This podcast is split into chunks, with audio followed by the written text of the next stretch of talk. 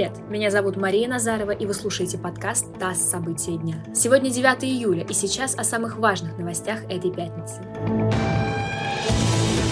Роспотребнадзор заявил, что вакцинированные от коронавируса люди не заразны. Глава ведомства Анна Попова сообщила, что есть исключения, но привитый человек вирус не распространяет.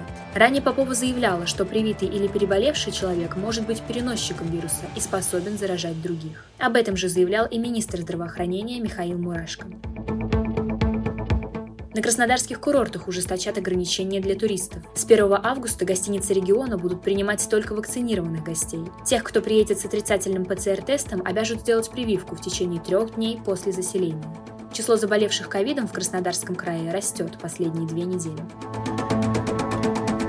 США ввели санкции против трех российских компаний и трех россиян, которые с ними связаны. Под ограничения попали в том числе компании Tesson, Трейд Компонент и Радиант. Вашингтон утверждает, что они пытались закупить товары, в том числе американские, для деятельности, которая противоречит интересам нацбезопасности и внешней политики США. Речь идет в том числе об электронных компонентах, которые, как предполагают США, нужны для российских военных программ.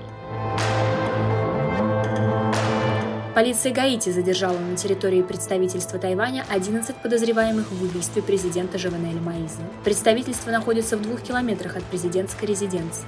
В день убийства оно было закрыто, и предполагаемые боевики попытались укрыться на территории комплекса. На допросе двое задержанных заявили, что убийство президента не было целью. Планировалось арестовать его, чтобы исполнить некий судебный ордер, однако что это за ордер, не уточняется.